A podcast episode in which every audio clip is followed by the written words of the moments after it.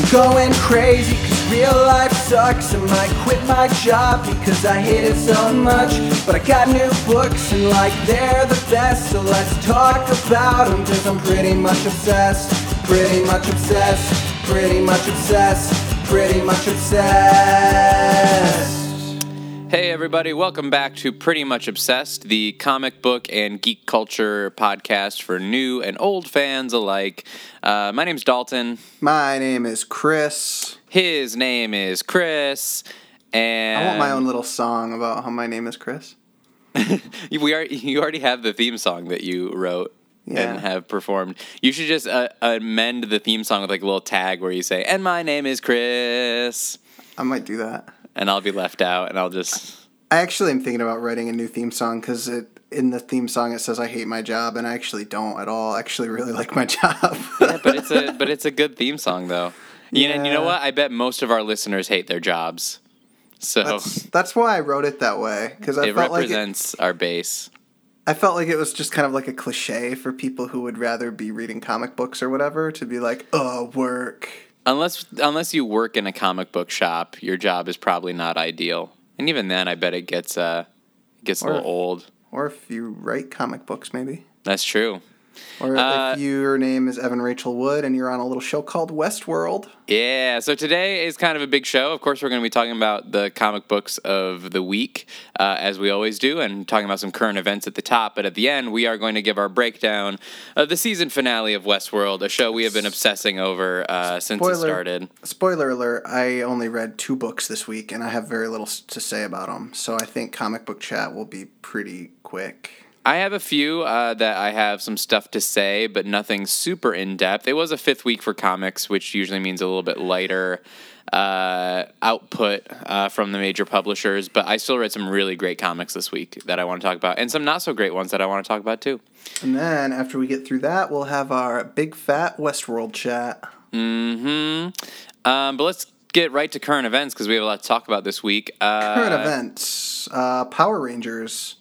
What happened with Power Rangers? It's a movie that's being made. Yeah, but we already talked about the trailer. What happened this week? Um, I found out that Rita Repulsa is in it. Do you remember Yeah. Power Rangers? Oh, from of when- course. when I we were remember kiddos? Rita. So Rita is a character in this movie, played by. Do you know who she's played by? Elizabeth Banks. Yeah, and I Looking just so fierce. I don't know when that news broke, but I just found out and I saw the pictures and I was like, wow, that is really good. That's the best Yeah. thing I've seen so far. Looks nothing like the original Rita Repulsa. uh, Yeah, not really. but I mean, that's okay. Maybe reminiscent, but definitely. Look, man, uh, I want some Ivan Ooze. That's what I want. Well- Ivan Ooze was the peak Power Rangers villain. He terrified me as a child. I was most- afraid to watch that movie. It's most certainly not happening in this movie. I know, I know. But okay, what did happen this week was the controversy over what's his fucking name? Uh, the robot. Alpha Uh, 5? Yeah, Alpha 5. What did you think of that redesign? I actually really like it. I'm I'm fine with it. I don't have. I feel like there's some people out there that have some uh, very uh, strong feelings about these Power Rangers characters that I maybe don't have. I loved them as children, but hey, like you redesign Alpha Five, I'm not going to get super pissed. Um, And like, okay, I think he looks fine. I he mean- definitely looks more organic, you know, which is creepy, definitely. But it seems to be the vibe they're going with with this new Power Rangers. Reboot. yeah, they're like very clearly trying to modernize it and flesh it out and make it seem a little bit more. God, I need a better word because realistic is not the word here. Well, but- they're going for an organic feel. You know, the original Power Rangers, it seemed to be all techno robot stuff. Like that's what Alpha Five was, was just a robot. And I mean, I guess their costumes they just wore latex or spandex, not latex. That would be sexy. Uh, spandex. maybe like maybe maybe believable is the word I'm looking for. Like they're trying to make it look like, you know, like not just some idiot in a costume. You know, like they're right. I think they're playing the uh, alien aspect of it up. really truly trying to make him look like an alien robot. And Yeah. I don't know. I mean, obviously, it's going to look different than it did in the show. If Right. they made it look like it did in the show, people would be laughing at it for how ridiculous it is. And honestly, the, what really matters is that Alpha 5 is being played by Bill Hader. And so he's going to be awesome no matter what because Bill Hader is the best. Did not know that, but that is pretty good. Yeah, Bill Hader is the voice of Alpha Five. More of that, please. Also, Legion is coming on February 8th. Did you know that? Yeah, I'm so excited for this. Uh, Legion is one of my news. favorite X Men characters. Yeah, uh, starring Dan Stevens, who I don't know from anything, but I also just found out that Aubrey Plaza is going to be in this show. Yes, and also important, it's created by Noah Hawley, who has worked on FX on the show Fargo, which is fantastic. Fargo is one of the greatest shows on TV right now, so I'm so happy that he's doing this Legion show because he is good. So hopefully that'll be good. I won't watch it, but you can tell me what you think. Why aren't you going to watch it? Because it doesn't interest me. But Legion, hold on. Do you know about Legion though? I know that he's Professor X's son and that he's super powerful. He's probably had- not going to be Professor X's son in this. I'd be surprised if he was for them to make such a direct connection to the movies. Oh. But what's interesting about him is that he sort of has like every mutant power at once, but they're all divided into his split personalities. So he's like completely crazy and can't control his powers at all because he's always slipping between personalities. Um, and so this That could be an sound cool if it's well awesome done. yeah this could be an awesome like exploration of like you know his sort of grappling with his mental illness and his powers and uh I just have a feeling it won't be very good. honestly noah hawley is one of the best content creators on tv right now i trust him with anything i think he's gonna Okay. knock it out of the park Well, all right. I'll watch. I'll watch the. I'll watch the. watch the pilot watch, watch the the pilot pilot. we'll talk about the pilot when it comes out Luke Cage has been renewed for a second season, which Oh, I what a guess, surprise. I guess. I mean, sure. Okay. All right. Fine. Uh, all those marvels are gonna get second seasons yeah. yeah I it's mean, a done deal Luke Cage. iron fist will get a second season Luke Cage did not do particularly well. I think it did pretty well. Well, I mean, Netflix never really reveals their numbers. You know, like their viewing numbers. I don't think. I just mean Uh, review wise. Yeah, there's a lot of buzz on it though. Like And people by review it. wise, I mean our review, where we said that it was just okay. Uh, I can see how they could improve it with a second season, though. You know, and Yeah, get, make it stronger. Uh, Guardians of the Galaxy Volume Two trailer dropped this week. The full trailer, uh, and I'm super stoked. And you are Groot, and I am stoked. Um, I I think this trailer looks awesome. I'm so excited to have a full movie where they're just the team and not putting together the team. You know, that's always kind of the the sucky thing about you know uh, first movies like whether it's Star Trek or you know uh, Guardians of the Galaxy or the Avengers is you have to watch half the movie as them putting the team together and then like by the end they're the team but like I'm excited to see them all together for the first time uh, from the beginning having adventures. Uh, it already looks really funny uh, which of course is what the the first one is really known for. Um, I'm excited about Mantis who's seen at the end of the trailer uh, in a pretty funny scene where she tells everyone that Star Lord is in love with Gamora. Uh, Mantis yeah. is a hero from the original Guardians of the Galaxy in the comics, so I'm excited to see her show up in the movies. Um, what did you think of the trailer? I know you were hot and cold on Guardians of the Galaxy to begin with because you're not the biggest Marvel movie fan, but what did you think It of the was- trailer? Uh, the trailer looks really good. It looks Yeah. looks good. I'll I'll watch that probably. Mm-hmm. Yeah, I think Guardians of the Galaxy are some of the best Marvel movies. Um, you know, that first one. But I am far more excited for Rogue One, which is 11 days away. I can't believe it's that close. I keep forgetting it's that close. And Uh, I should it still really, feels sh- like it's like four months away. I shouldn't describe it that way because people are going to listen to this at different times. But it's coming out. You may have already seen it. Yeah. Yeah. Uh, well, that's unlikely because we'll have another episode by then. Yeah, but maybe people will be going back through the archives, you know? Well, I know people. people do do that. I wonder what they thought about the Westworld finale. Um, but yeah, it's coming out. Uh, Film theorists did a pretty interesting prediction video on it. Did you catch that? No, I kind of want to go in totally blind. I don't want to Oh, have you any wanna- You expectations. don't want to hear the You don't want to hear the theory? I don't think so. Tell it to me. Well, let's save it for the end. Let's save it for the end in case people don't want to hear it. Because I know a lot of people that want to go into Rogue One completely blind. Yeah, I. I know people that, that. aren't even watching the trailer. Like they really want to go in not knowing anything about it. Yeah. Okay. All right. Fair enough. Uh, but we'll talk about the, tr- the theory. Well, the if end. you, how about this? If you want to know the theory, go check it out on YouTube. Like I said, film theorists. Uh, Okay. They make they make pretty good content on YouTube, um, and they we have a pretty content. pretty good, interesting, uh, speculative theory on on Rogue One. um, and I'm pretty excited for that movie. Um, another film trailer that dropped this week was uh, Universal Studios' The Mummy, uh, starring Tom Cruise. Uh, yeah, so do you know what's going on with the Universal monsters right now? Nope. So here's what's happening. No. Universal Studios, you're, you're not wrong. I'm going to start with this. You're not wrong. Uh, Universal Studios has decided that they want to reboot all of their classic monsters uh, The Mummy, Dracula, uh, Creature from the Black Lagoon, The Invisible Man, Van Helsing, all that kind of stuff. They want to reboot it in a shared universe, just like the Marvel movies, where all of the movies are tied into one connected universe thing. Uh, and the mummy is going to be the first in this series. Uh, and to helm this whole giant project, they have hired Alex Kurtzman, who, uh, let's just say, has a spotty reputation. Um, now, in Hollywood, he has a great reputation because his films make money. I mean, his films make bank. I'm looking right now. Uh, in 2011, Forbes magazine said that his films had grossed a combined total of $3 billion at the box office. See, that's Um, all that matters when you're starting a cinematic universe. If you want, Right. if you want your own franchise, the movies don't have to be good. Just look at DC. No. Let's let's run down. So this this is Alex Kurtzman's uh, filmography. It includes uh, Mission Impossible three, which is good. Uh, Transformers, Watchmen, Star Trek, good.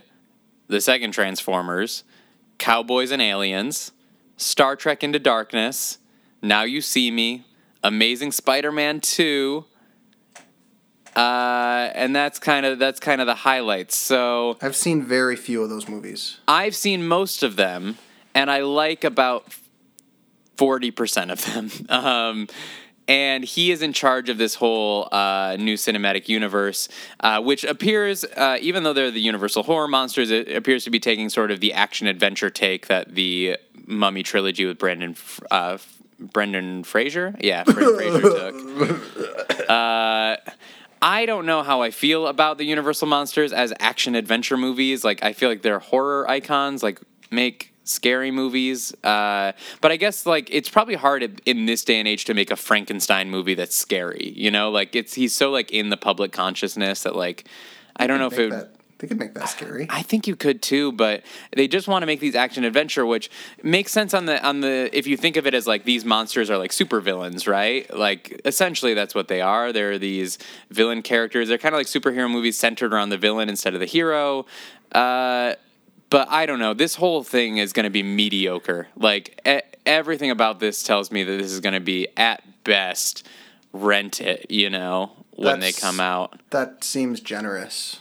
Yeah. I feel like every second we spend talking about these movies is just time that we're like we're never gonna get back. Uh, I just I, I think it's relevant, you know, because uh, we have you know comic fa- book fans are usually horror fans too and fans of these characters. But I have no hopes for this. I'm I hope I'm pleasantly surprised, and I hope these turn out to be really good. Um, but I can't imagine that a mummy action movie starring Tom Cruise. I watched the trailer and the trailer was fun. You know, the the trailer was fun. Some cool action in it. The twist is that the You know mummy. what other? You know who else's trailer was fun? Hmm. Bat, Batman v Superman. That's true. That is that is really true. Uh, Save Martha. So the uh, the twist here appears to be that the mummy is a female, a, an Egyptian princess, and Tom Cruise's hero character is also dead. What? He dies and comes back to life. Does he have mummy powers? Who cares? Whoa. But uh, we'll we'll review it once it comes out on Blu-ray. Uh, no, we won't because we're not gonna watch it. we'll, we'll, I'll, I'll I'll let people know if I think it's good. I'll I'll watch it, but uh, I'm not super stoked about it. I'll maybe watch it depending on when it comes out on video and whether Honestly- or not you and I are in the same place. Yeah. when it Best case scenario, this whole thing ends up being so bad it's hilarious. Like best case, these movies are terrible and amazing to watch. You know. That's Uh, yeah. That's okay. I, I can hope for that. You know. Yeah, me too. These are just like pulpy bad That's uh, fair. movies. Because um, I actually kind of imagine them being that way. Yeah. Next item on on my list, as far as current events, not really news, but I am not watching Gotham anymore. I went Yeah. on a, I went on a Twitter rant about this. If you want to read it, check us. Follow us out at, at uh, or follow us at P Much Obsessed. Uh, Chris went on a Twitter rant on our page about how he was done with Gotham. There are some great actors on that show. Mm-hmm. Shout out to uh, Robin Lord Taylor, Benedict Samuel, who's doing Mad Hatter. Um, but it's just I I've been broken by that show. by Two weeks ago, you were telling me that I had to watch season three. because there was like a Mad Hatter episode that was so good. Yeah. It was so good. But that's like the most that you can hope for is like, oh my god, this is really good right now, and it's bad again.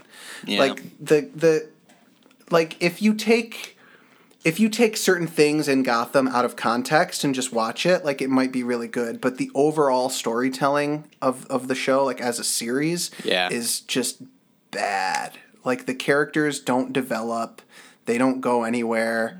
They're just fully realized from their debut, and then they like it's just and then like all this crap with like watching Penguin go through these same stupid little story arcs where he's dealing with like his personal issues and like he's such a talented actor and the character is so good and the interpret like the interpretation of the penguin on that show is so good but they never use him for anything interesting ever. Like they complete like they finish the first season having him be like up on the top of a building and he's like after he like kills a crime lord and he's like yelling and he's like i'm the king of gotham! And then the lightning strikes behind him and it's like super awesome and then mm-hmm. like next season he's nobody again. Yeah. it's just like I don't know. I just can't anymore. There's just so many things on that show that are just like so dumb. Well, I'm It's- sorry for your loss. It's hard for me to go in depth on it because you haven't seen it. Like I could we could have a long talk about about Gotham and why I'm not watching it anymore if you knew like more about it. I mean, at this point, I, I'm probably not going to watch it, but Well, no, don't. it's just it's just it's it could have been so good, you know. This is like that that meme. It's like the meme from from uh, Revenge of the Sith, where Anakin's burning and the little pit on fire, and Obi Wan's like, "You are the chosen one." like that's me screaming at Gotham. I, I, yeah, I wish it was good. I would love to have a good Batman TV series to watch.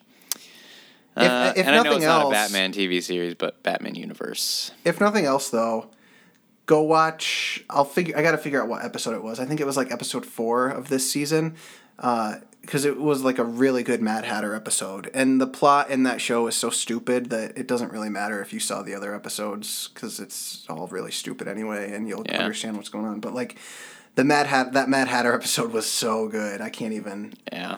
Can't even. But anyways, In uh, in more hopeful news, uh, as you know, I'm getting my hopes up about this resurrection event that's going to be happening in Marvel Comics in the spring, where they're going to bring back the X Men and allow them to be the X Men, allow them to be superheroes and not just fight the Inhumans and die. Uh, so I am very excited for that. And part of the announcement was that there's going to be an Iceman and Jean Grey ongoing series, uh, two ongoing series, one for Iceman, one for Jean Grey. As you know, Iceman is my favorite X Man and maybe my favorite superhero, and he has been underutilized for the last 20 years. Uh, I don't know if you know this, but Iceman is one of the most powerful heroes in the Marvel Universe. Uh, he is an Omega level mutant. I but didn't know that. uh, he is rarely used as such. Um, but it looks like this series is going to kind of go into that a little bit. It's going to follow Iceman. Uh, I don't know if you know this, but he was outed by his younger self in the comics. Iceman is gay. Uh, and he has been hiding it since he was a teen, and now he's been outed by his younger version that came from the past. Uh, and so this series is going to follow him as he sort of reconciles with that and sort of sees how uh, how accepting himself as a person affects his power levels, you know, as a hero. Uh, he's not going to be on any X Men team. He's just setting out on his own.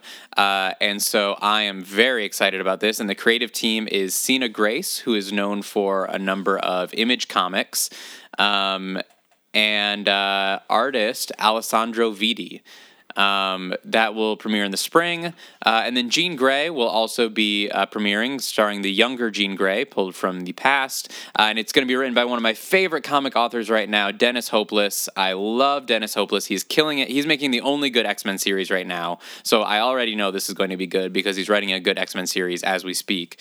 Uh, an artist, Victor Ibanez. Uh, and this is going to be Jean Grey finding out that she may be in danger of becoming the Phoenix again and hurting people. And so she needs to go on a quest to get more powerful really fast so that she can avoid uh, catastrophe. Um, so I am really stoked about this resurrection thing that's going to happen, and I hope it makes the X Men worth reading again. Uh, I'm just not. I'm just not doing X Men right now. but may, resurrection might change things. It might turn things back around. I encourage well- you to embark on them with me when they come out. I I'm I guess open minded to some Yeah. extent, but I'm just like I'll be talking about Inhumans versus X Men number zero in just a few minutes here once we get to the comics. And it's kind of like when tell you have friends that. that. are fighting and you decide you're just gonna not talk to them for a while. yeah, but hopefully this will be the dust settles and the X Men are just they're back, baby. The X Men will be back. You look so hopeful right I'm now. so hopeful. I want the X Men to be good again. I love the X Men. Make the uh, X Men great again. If this if this falls flat on its face, I'm gonna weep into my pages. I'm gonna laugh and troll you about it. Yeah, you will. uh, any other uh, current events from you? Mm, No, that covers it. Gotham sucks. Let's talk Yeah. about comics. Let's talk comics. Uh, I'm going to kick things off with a couple uh, number ones that came out this week. Uh, starting with Ghost Rider number one. Uh, let me pull it up here. So, uh, people that may have been lapsed from Marvel Comics may not realize that a couple years ago, uh, Marvel rebooted Ghost Rider with a new Ghost Rider. Uh, who is a Hispanic kid who works as a mechanic who uh, gets sort of possessed, who dies and is resurrected by this possessed car. Um, his name is uh, Robbie Reyes.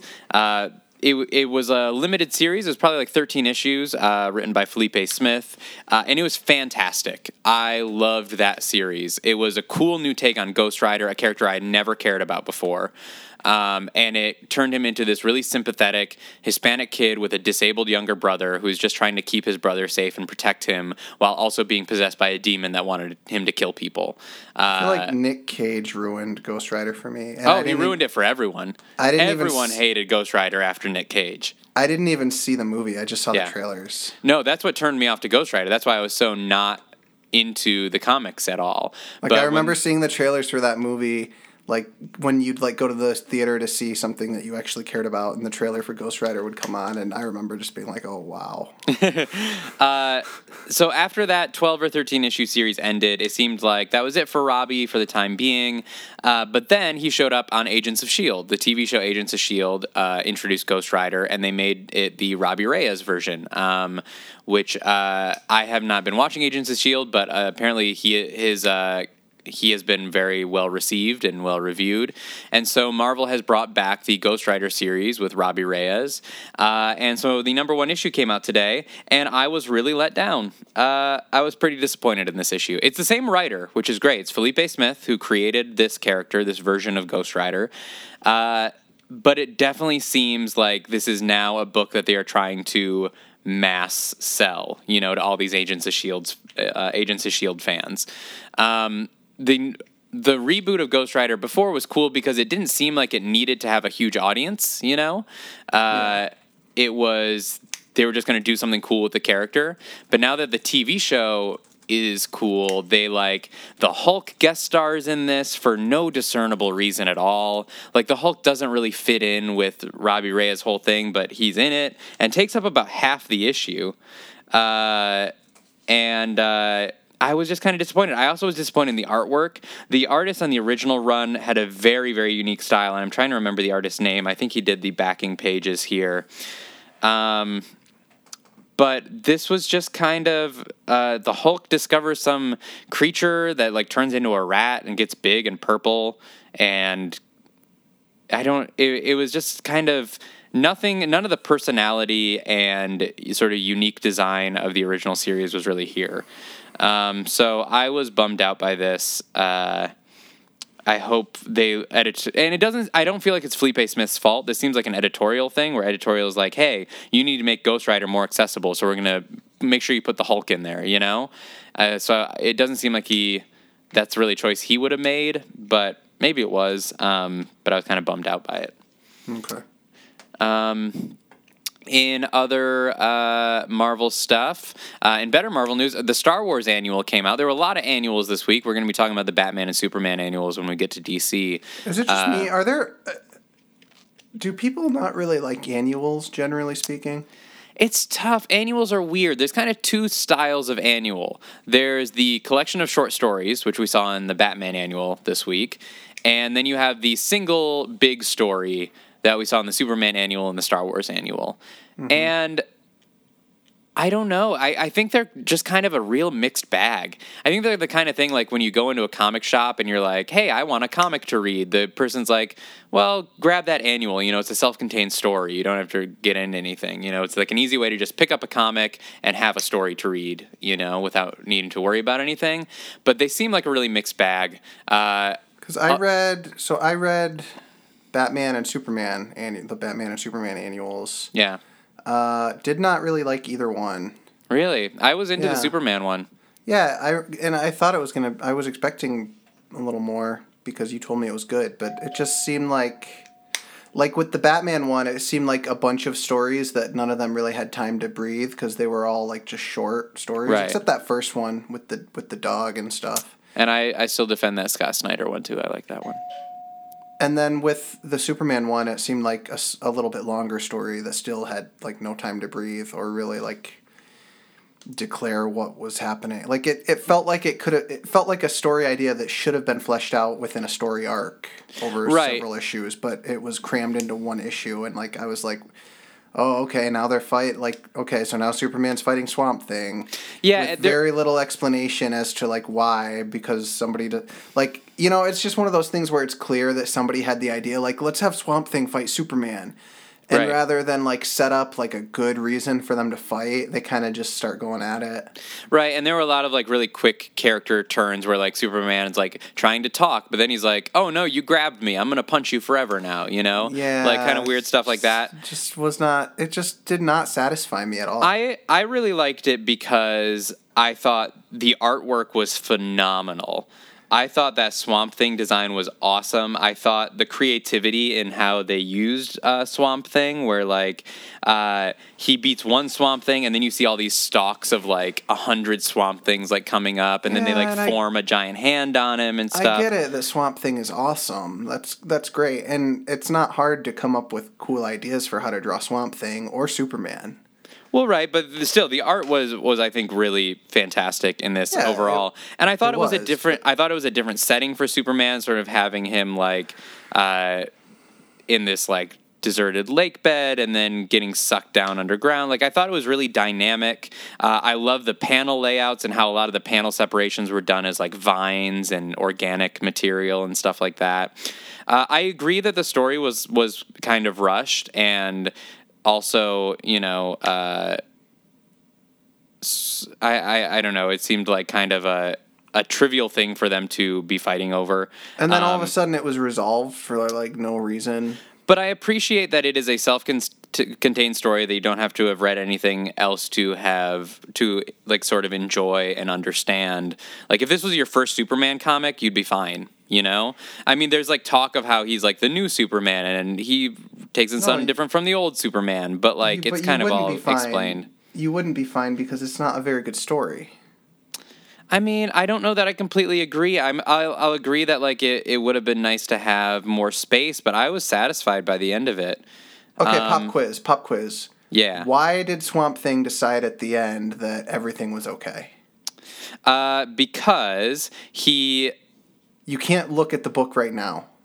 well, You okay, have to but just know. it's been like four days since I read it. So let me, uh, I, if I remember correctly, the issue is that Superman was still something lingering on his past from his previous world, and so he was uh, still like vibrating in frequency to his original Earth. And now that he's here, he hasn't fully accepted that he's here. He's still trapped in the past of his previous world, and so Swamp Thing sort of takes him on this like vision quest thing and tells him that he needs to forget the past and embrace the present and his current world and his current family and his situation, and then that helps okay. temper Superman's vibrational frequency so that he's not har- harming the Earth as much. Well, okay. So suck it. Well, that was all lost on me. I didn't really get it, but I also was kind of rushing through it when I read it. To be fair. that happens in all that like Vision Quest stuff towards the end. So uh, Which yeah, and that art was really cool, where it shows like Swamp Thing and Superman like merged. yeah, that was sweet. Yeah, that was pretty cool. I don't know. I really liked this issue. Um, Star Wars Annual d- did a very sim- similar thing where it was like self-contained story, but I think it was a self-contained story that was perfect for the size of the issue. It didn't feel rushed. Uh, it's just about this. Uh, engineer who works on this deserted planet and doesn't want anything to do with the empire versus rebellion battles you know uh, and but she ends up finding an injured princess leia and having to nurse princess leia back to health and uh, ends up fighting some stormtroopers and trying to get Leia back to Han and Luke at the Millennium Falcon. And it was just a really great, self contained little. Uh, planet bound adventure story in the Star Wars universe that focused on a character whose perspective we don't really get to see, which is that of like the average person in the Star Wars universe who doesn't care about the Empire and the rebellion. You know, like it's just they've had the only thing they know about that war is that their family members have been killed by it. You know, they don't want any part of it. They hate both sides for causing so much destruction. Uh, and this kind of tells the story of this woman that's one of them that gets dragged into the fight anyway. Um, and so, uh, again, Star Wars has been really great. Uh, Jason Aaron has been killing it, but this was actually written by Kelly Thompson, uh, and she slid right into the Star Wars universe seamlessly. And there's this opening first page of just like a downed Star Destroyer on this planet that's just beautiful. Um, so, again, Star Wars fans, I can't emphasize enough how much you need to be reading these Marvel Star Wars comics because they are so good. Um, but yeah, while we're on the subject of annuals, you want to talk the Batman annual in a little bit more depth? Nah. So basically, the Batman annual. I, I really want to talk about Westworld. well, we're gonna get to Westworld. Uh, so the Batman annual came out this week, uh, which was a collection of short stories uh, to kind of that approach with the annual, all by different writers and all different artists. Um, and as with most collections of short stories by different writers and artists, it was a very grab mixed bag kind of thing. Uh, the first one was by Tom King and David Finch, who are on the Batman ongoing series, and it was really great. Yeah. It was this awesome story about uh, they find uh, one of the Joker's attack dogs who's sort of been left to die on his own, and Alfred takes him in and over a period of a couple months trains him uh, to be sort of the uh, resident bat dog, I guess. Uh, And it's completely unclear as you're reading it. They keep showing you from panel to panel, like the progression of time. Like it'll say, like, you know, I don't know. It starts in September, and then Yeah. like, like every page, you're going to like another another day. Like if you go a few weeks forward. And there's this awesome like sequence where like Batman's just sitting at the compute at his like computer screen while Alfred is training the dog, and like every panel is a different day, and Batman's like going over some Oh, new yeah. crisis. That was and, so uh, good. He's like, "Oh, there's a hostage taking." Oh, and he's like doing like a riddle from the Riddler, and then one Yeah. panel he's just looking at the computer and he's like, "Kite Man." Yeah, And, uh, yeah. Oh my God, when it said kite, like, because there's all the other villains. He like talks about like what they're doing, yeah. and like he he doesn't usually say who the villain is, but he says enough to like suggest what's going on. Right. Like, and he'll he'll say like it's too obvious, and then there's one where he's just like Kite Man, and I love like it's so I love how Tom King keeps bringing Kite Man back. Yeah, and meanwhile, in the foreground ground of all this is Alfred training this attack dog and just getting the shit kicked out of him by this dog. Yeah, and it's like completely unclear why Alfred is doing it this whole time. Like the whole time you're reading it, you're like, Yeah. why does he have the dog? Why is he doing that? And then at the end, it's kind of like, um, the dog is finally being nice, and it's like being a good pet, and and uh, Bruce is like talking to it and telling him he's a good boy and stuff, and and then Bruce starts giving Alfred crap and saying like. You didn't get me anything for Christmas, and Alfred Yeah. just gives him like this incredulous look. um, it's it's really funny. It was it was a great story. It was a nice like heartwarming Batman story, you know, that you don't often get in an ongoing series. Which But I feel is what they were going for with most of the stories in this annual is like they Yeah. wanted to do like heartwarming Christmas stories, yeah. and that for me was that first one was the only one that actually hit it. I really like the so the second one is by Scott Snyder and I believe it was Declan Shalvey and Jordie Bellaire who is a really great. It's the same team I believe from the backstories in All New Batman or I'm sorry All Star Batman. Uh, and it's just kind of it, it starts out with Batman talking about how in Gotham City, you know, there's five emergency calls per second, you know, and there's never a, a quiet moment. He's always got to be somewhere. There's always something to fix. And he goes to this city square because he thinks there's going to be a terrorist attack. And it turns out it's just a bunch of people at Christmas, and there's like these acrobats doing the show for everyone. And he listens and he finds that there are no emergency calls being made. And so it's just this one little like 30 second moment of silence that he gets before those emergency stall, uh, calls start coming back in. And I thought it was just kind of a nice, like, peaceful kind of moment, you know? I, I think the first story was like heartwarming, and this was like kind of just like a moment of peace for Batman. I was waiting for the acrobats to like blow something up, and then Well, right. That's kind of the that's kind of the reveal is like you think they are, and that's what Batman thinks too. He thinks they're about to do pull some shit, you know, and be terrorists. yeah. And then it turns out he just gets to watch something beautiful in his city for a minute without needing to worry about anything.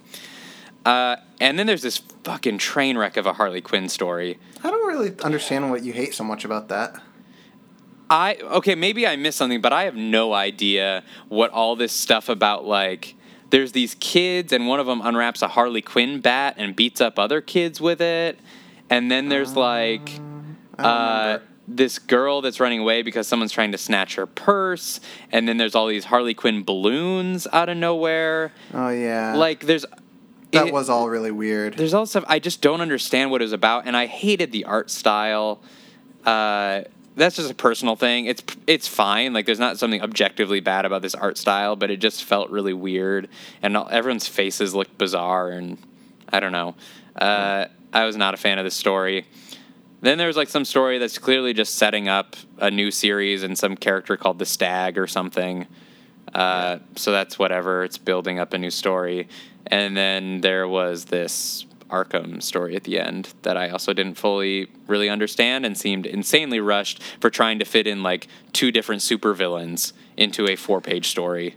Um, yeah. Well, I think what they're really doing there also is setting up future stuff by introducing a new villain. I don't like that. If you're going to make an annual that's like Christmas stories, just let it be that, you know? Like, don't feel like you have to tease all this Yeah, new stuff. I agree. Like, I don't agree. turn it I- into advertisements for your next book. Well, and I thought that thing with Stag was like completely out of place. Yeah, it really was. Real, it was very jarring, which I'm sure is what they were going for. But it's just like no, like no, not Yeah. right now. I loved those first two stories, though. Uh, especially that Tom King one was really great writing. We I love like Tom the King here. character. I like the character that they introduced, which is The- uh, the Stag? Honor. Honor. I don't think she was introduced here. I think she's a Batman villain. Uh, I've never heard of her. I looked her up and couldn't find anything. Really? Yeah. Let me see. Uh, but uh, yeah, maybe she is new. So maybe they were trying to uh, to introduce her for something new coming up. Yeah, But- that's kind of what I think, and I think that character has a lot of potential. So Yeah, uh, I don't really remember anything she did from that last story because it was just kind of a blur. I mean, what seems kind of like what kind of clarifies that they're introducing her is just the fact that like they say in here somewhere how she's been in Arkham like forever, like for I don't remember like 30 years or something. Yeah, So we're led to believe that she's just been hanging out in Arkham for like a really long time. yeah. Probably in this new Batman timeline, probably pre-Batman, potentially. Could yeah. be. But I don't know because she was friends she's friends with Scarecrow ostensibly from before she went to Arkham, like they must have been doing stuff together, and I don't think Scarecrow's necessarily like a pre-Batman character.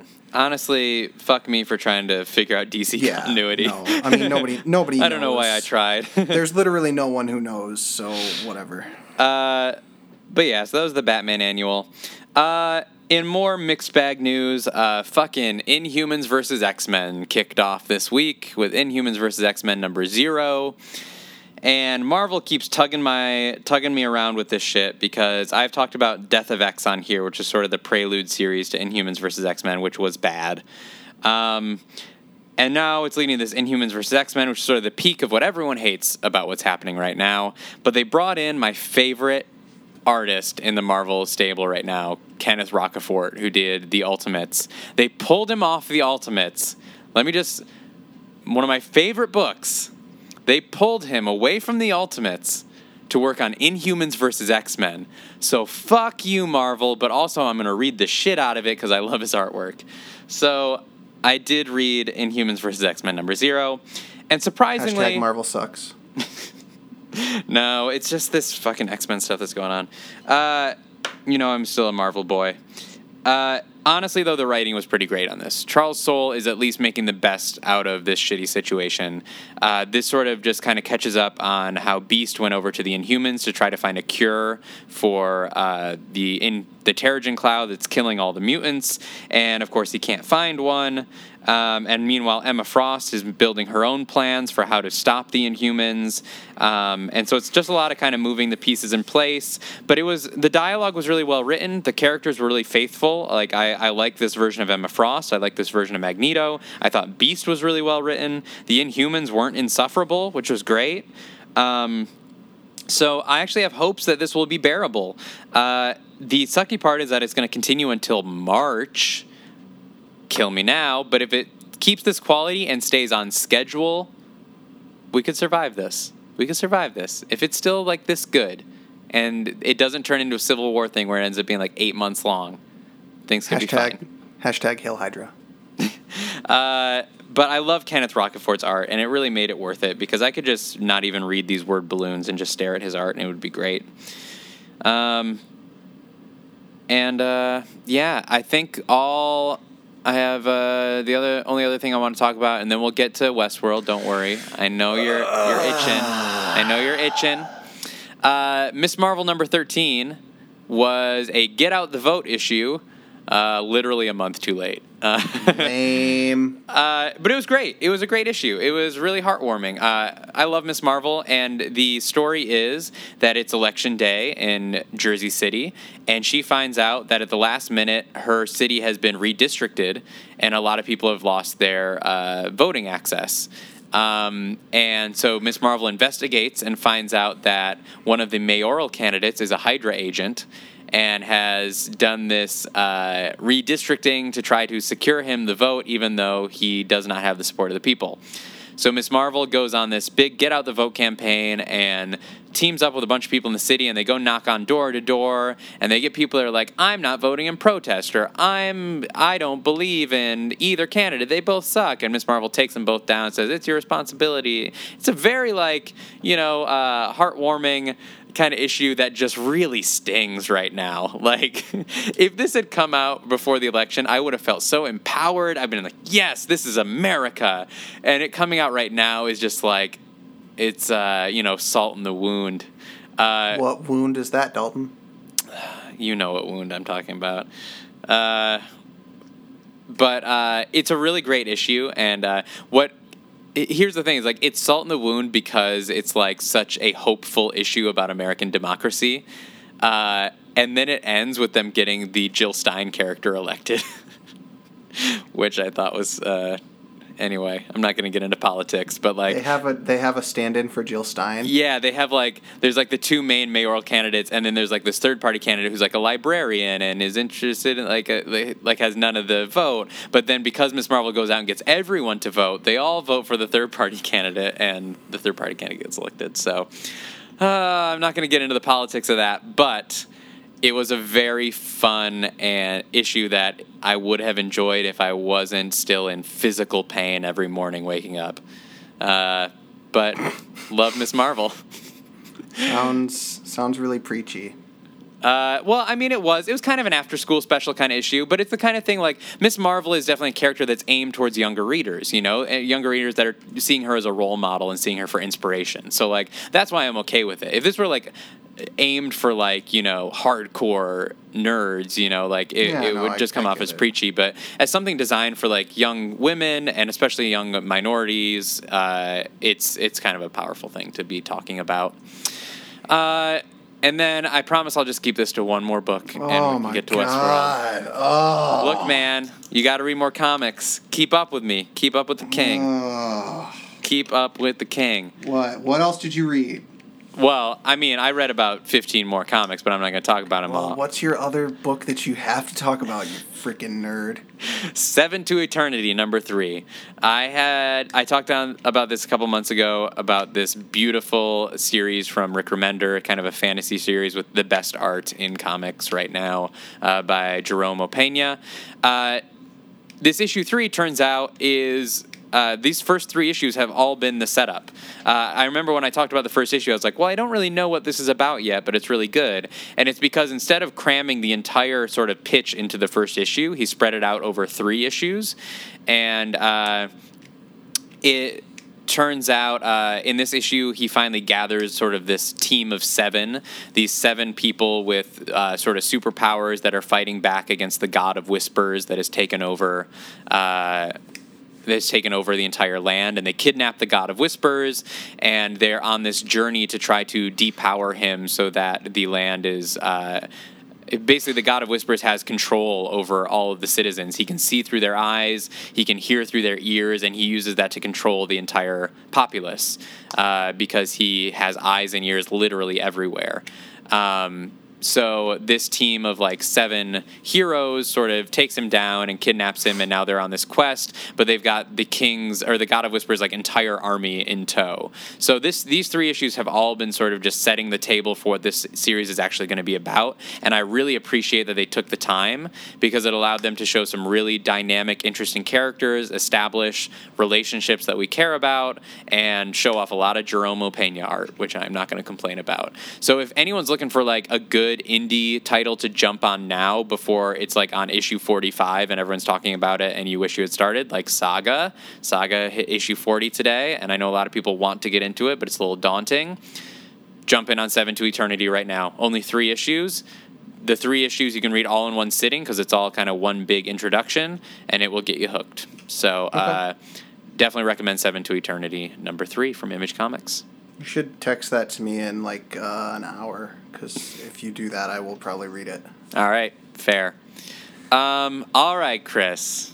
We can get to it. You've been good. You've oh been good God, this we're whole like 40, we're podcast. 46 minutes in. I didn't even think we hardly had any books to talk Hey about. man, today. it's a comic book podcast. Uh, all right, let's It's- let's get it's into a it. pop culture podcast.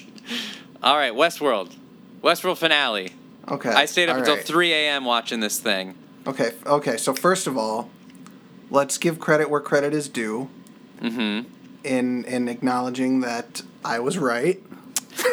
Okay, all right. By by where credit is due, I mean to me. Give me the credit. the internet was right. You were not alone in this theory. Okay, but I I temper your I, ego a little bit. I put my money on it though, and you were like, "I'm skeptical." Okay. Well, can you just then thank me for getting it, you into this series in the first place? Because you wouldn't have Yes. watched it Yes, if I is- didn't tell you, hey, let's sit down and check this out. That is accurate, and Yeah. you even had to kind of twist my arm a little bit, as I recall. Yeah. Mm-hmm. I had to sit Um, you down in your own home and be like, we're watching this thing right now. Yeah, he did. He got on a plane and flew here, Yep. and was like, "This show's gonna be awesome. If you don't watch it, you're gonna totally miss out on the next big thing. You're gonna not be cool anymore, and I won't be able to talk to you." Yeah, that's what I we- said. We watched the first episode together, and If I remember right, you were like a little lukewarm. You were like, yeah, it's good, but yeah, I was. I mean, it, it kind of took me some time to get hooked on it. You know, Mm-hmm. I liked the first episode, but it's just like hard for me to really get into new stuff. You know. yeah. Um, but yeah, so spoilers. We're gonna talk mad spoilers on this show. We're gonna Yes. talk about all of it, the whole the whole season. So if you've not watched all the episodes of Westworld season one, of which there are ten, uh, turn back now because we are gonna just say whatever we want about this show. Mm-hmm. So first and foremost. Bernard was a clone of Arnold, or not a clone so much as a, a robot Rebuild. Yeah. replica. Let's say replica. Mm-hmm. Um, that was really interesting and also kind of. I feel like obvious. Like they almost hinted it like too much. You know. I think they. I feel like they kind of underestimated the power of the internet theory machine. I think so too, because especially, uh, of course, in this uh, episode, we find out as well that William is the man in black. And throughout the whole beginning of the episode, when they were still like teasing it, I was like, come on, guys, we know. Like, Yeah. stop bending over backwards to like, Yeah. I I know you want the big reveal, but we all know already, you know? Right. And so uh, it, it felt like uh, it did, For me, it's they been did like that. underestimate. For me, it's been like that for like several episodes, where it's like, Right. oh, they think still that we don't know. so that was uh, so that's kind of my my overarching fe- feelings on the finale are that nothing there's one thing that happened that surprised me but overall nothing really happened that was super surprising but it was masterfully done.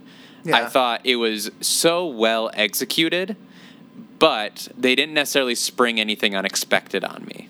I was surprised when they actually found the center of the maze. well I thought that the, maze thing was going to just go unresolved at this point because it But- seemed like they were still so far from actually figuring it out. And I've this whole time I've been thinking that the maze was like an actual place that you go. Well, so it seems like uh, let's recap this together, to talk this out so we can make sure we understand. It, it seems like the maze was sort of a physical maze in Westworld, but what it really was is the journey to consciousness, right? To me, it se- I think it, and I'm still unclear on it, but it seems like maybe the maze is different for different hosts. Right. So the maze seems to be the journey from memory to improvisation to this center, which is never revealed. You know, Arnold tells her that the the stages of consciousness are not a pyramid; they are a maze, and he draws that circle. He says the outside of the maze is memory, followed by improvisation. Because if you have only memory, you lose your mind and you go bouncing to the edges. Uh, improvisation, and then he says, and then you get to the center, and he never explicitly states what that is, but what it seems like is self awareness, where Dolores finally realizes that the voice in her head is not Arnold's and it's not programming, it's her own voice. She is having her own internal monologue. She is able to make her own decisions, and that seems to be what the maze is leading towards. So it's more Almost of a like- journey for the host to. Uh, find themselves. The you know? center of the maze is the point where you start improvising based on your memories. Because they also, Yeah. like, I think it's Ford that says something about how can you learn from your mistakes if you can't remember them. Right. Yeah. Um, which is why he doesn't uh, wipe uh, someone's memory. I don't remember who. I don't remember what context he said that under, but I May remember him well, saying that. Or maybe it was one of those technician guys. Because Maeve wanted someone to remove her memories of her daughter, That's right. and right. somebody tells her, "I can't." It's, oh, it's Bernard. Bernard. Bernard says that. Yeah. Bernard says, "Yeah," and Yeah. he he's like, "I can't do that without destroying you." Yeah. And there's a lot in the show about how their their those first memories, like their most tragic memories, tend to be the very center or focal point of who they are, and Right. everything else branches out from there. Um, so yeah, I'm I'm there's so much in this series, and I'm gonna definitely rewatch this season. yeah. Um, that's still fuzzy to me. That's my theory, though, is that the maze was sort of a, a physical maze, but the point of the physical maze was to have Dolores revisit areas from her memory in the hopes that she would be able to not lose her mind, but instead act on those memories and find her way to consciousness. And she's been trying it for 30 years but I don't think she really ever got there until now. But the twist in that is did she get there, or is Ford writing all of this as part of his new narrative? Because that's what we find out about Maeve. Maeve did not actually achieve consciousness and escape, that was put there by Ford. Uh, it was written into her code that she would do that, and Ford obviously has coded into Dolores to come kill him uh, on the stage at the end But did he though? that's what I think season two is going to explore. Uh, uh, did you watch the the big moment thing after the episode Uh, on the- HBO? You know, like the, the episode ends and they usually do like a the big moment from the episode. It's like a recap where they talk to Jonathan Nolan about like Oh, no, the I big twist. So he he talks a little bit about season two. Uh, he says how if the whole theme of season one was control, the theme of season two is going to be chaos. Okay. And it's going to deal with the aftermath of Ford's new narrative. Like, what was he planning? Why was he planning it? How much did he have control over? And so it seems like season two is going to pick up exactly where we left off, which is anarchy in this park.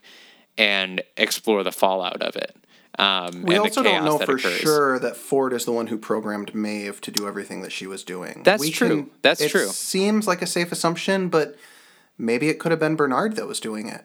Yeah, Maybe Bernard has things he does that he's not even fully aware of. That's true. Maybe, uh, or maybe there's some like aspect of Arnold's codes in one of the hosts that's, you know, telling them to rewrite things. But Yeah. um, But Yeah, I it, it, so it, it seems like we're to understand that by the end of that episode, Dolores is truly alive. That she's found her free will and her consciousness, and then she goes to kill Ford. So it it seems like she. It seems like it's supposed to be presented that that was her decision, it is. But it also seems like Ford is fully aware of it. Right? Which is one thing I was going to bring up. Is like how did so how did Ford know that that would happen when it did? That's the thing is, I think the question is: Is this Dolores becoming fully conscious, or is this Ford controlling her again? Because he clearly controls her enough to stage that scene with Teddy on the beach for the narrative. So he still does have control over her. Uh, because he's able to freeze her and stage that entire death sequence, you know, in front of all the board members and stuff. But just because she- he can do like freeze all motor functions and stuff still on Right. her, like doesn't mean that she doesn't have free will when she's active. Well, yeah, so it could be a combination. Maybe she does have free will now, but he still commanded her to kill him. Uh, and uh, now she's finally free because he's dead. Maybe that's the way that he's freeing them is by giving himself the only control and then having himself killed. I don't know. We'll, we'll probably have to find out. It's I thought the a most puzzle. the most exciting reveal for me though was Samurai World or Shogun World or whatever Yeah. that's going to be. Uh, the tease that there are multiple parks. Yeah, and not only that, but then when the technician guy hands Maeve that piece of paper that says where her quote unquote daughter is, says Park Did you notice it actually? It says Park One. Yeah. Like Sector Two, Zone Three, or whatever. Yeah, which was something from the movie. I think in the movie there were multiple. There was like uh, old Greek, you know, or uh, ancient Greece land, and you know, like all these different places you could go. So I'm wondering if we're going to get to explore those and have like sort of a colliding of parks, you know. I doubt that it'll come into play too much in the second season, but I'm sure it'll be like Yeah, they might- to some extent. Well, what I think what was sort of uh, interesting about this is I was expecting this series to have a self-contained or this season to have a self-contained story, uh, and then pick up with another story. Maybe. Oh, Siri just reacted to something. Uh, I was expecting um, this to be a self-contained story, and then season two would. I, I was like expecting this to resolve, sort of. So we knew from the beginning, because this is sort of a Jurassic Park premise, that things in the park were going to go wrong. And I thought that this season was going to end with some sort of big massacre or something, and then have some resolution, and then the next season would start something else. But it seems to be that if they've got five seasons planned out, maybe this is all going to be one continuous story across Oh, five think- seasons, right? I, I definitely think so. yeah. So It'd be really stupid, I think, if they did it any other way. Right, and uh, so at one at, at one point, I was a little disappointed that we didn't get to see the full Carnage breakout. and We have to wait a whole year before we get to see you know what really happens. But at the same time, I like that they have a larger game at play, and it starts with just this. But maybe we eventually get to the parks colliding, to complete breakdown, to maybe the the host escaping into the real world. You know, like there's endless things that could happen now by I- not just resolving things. I yeah, I really like the way that they did it. I like mm-hmm. how it's. I do. It sucks that we have to wait so long for season 2 mm-hmm. but I think it's like everything that I wanted to be resolved in season one like was. Yeah. There's still things I don't understand, but it just felt like it was a good ending, and it like it felt like that was a good time to like close the door on like this chapter, and like next season is gonna be like a whole new premise. I mean, not a whole new premise, but you know what I mean. Like, it, it feels neat and tidy and, and like a clean break between Yeah. season one and season two. Like I think I think it's perfect. You know what I kind of realized last night uh, was that all of like our little grievances from the beginning never got resolved, but we got distracted by the big mysteries, and so we never really worried about them again. Like remember we were talking on this podcast about like how do the weapons work? You know, like Yeah. they've got to tell us how these weapons work so we know who can hurt who. And I've also had the question from the beginning of like, when do the hosts reset? Because it seems like the storylines reset every day, but if and of course the hosts uh, will reset when they die. Um, but like if a host is with a guest at the park, they don't reset, right? They keep their memory and they keep hanging out with that guest. But then doesn't that disrupt the other storylines that are supposed to reset every day?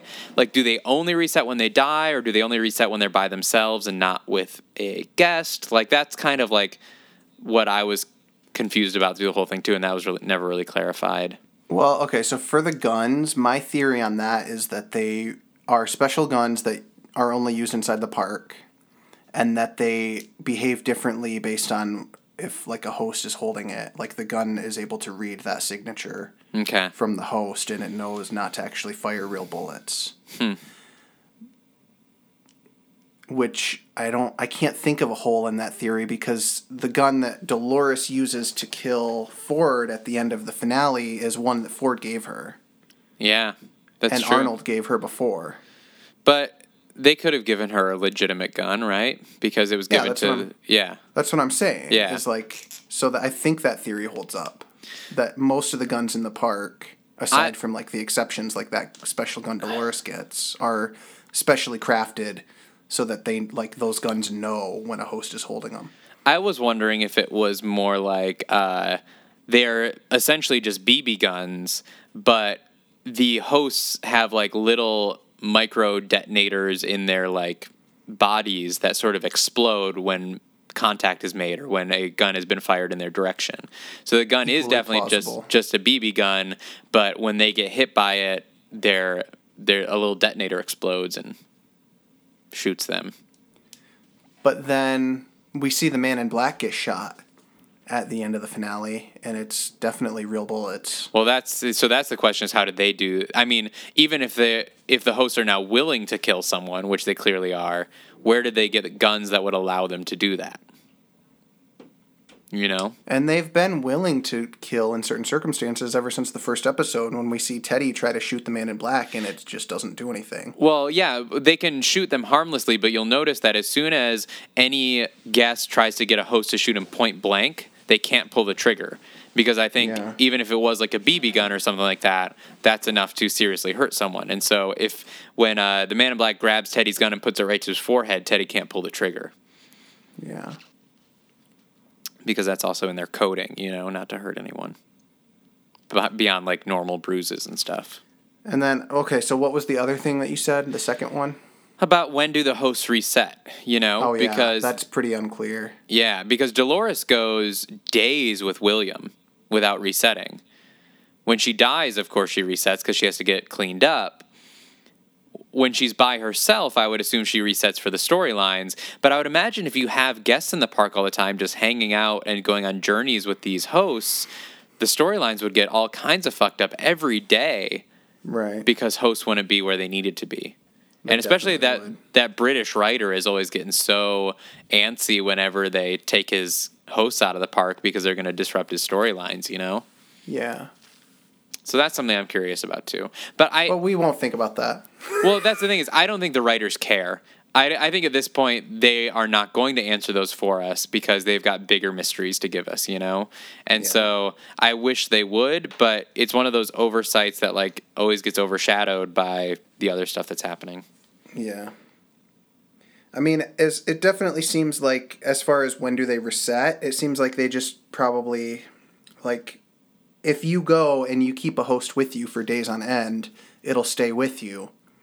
And then like cuz like then Dolores finally resets when she runs off and William can't find her and you know uh, apparently she gets like raped and and left for dead by a bunch of soldiers. Yeah.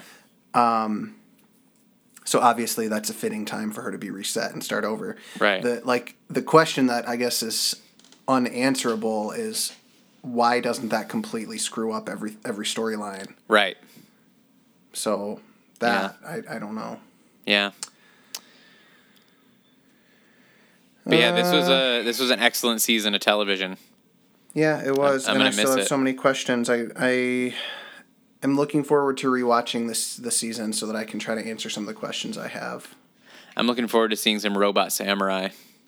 Yeah, for sure. I want to see a showdown between like Teddy and a and a samurai, and watch Teddy get killed again. You'll probably get that. Yeah, That's that sounds like a thing that'll happen. yeah. All right, well that wraps it up for me. All right. Uh, great app. Great week for geeks. Lots of cool stuff happening this week. Uh, we'll be Anything back. you're really excited to read this this week? Champions number three is out this week. Oh, cool. Uh, not only Champions number three, we got Avengers number two. We got Unworthy Thor coming back. Uh, we got a new series from Archie Comics, Reggie and Me. Uh, so uh, it's now that we're into December, we got some uh, good books coming out. Nice. So Uh, we'll have a lot to talk about next week. Yeah, absolutely. Uh, well, thank you guys for listening, and uh, we'll catch you guys next week. Tweet to us at pmuchobsessed.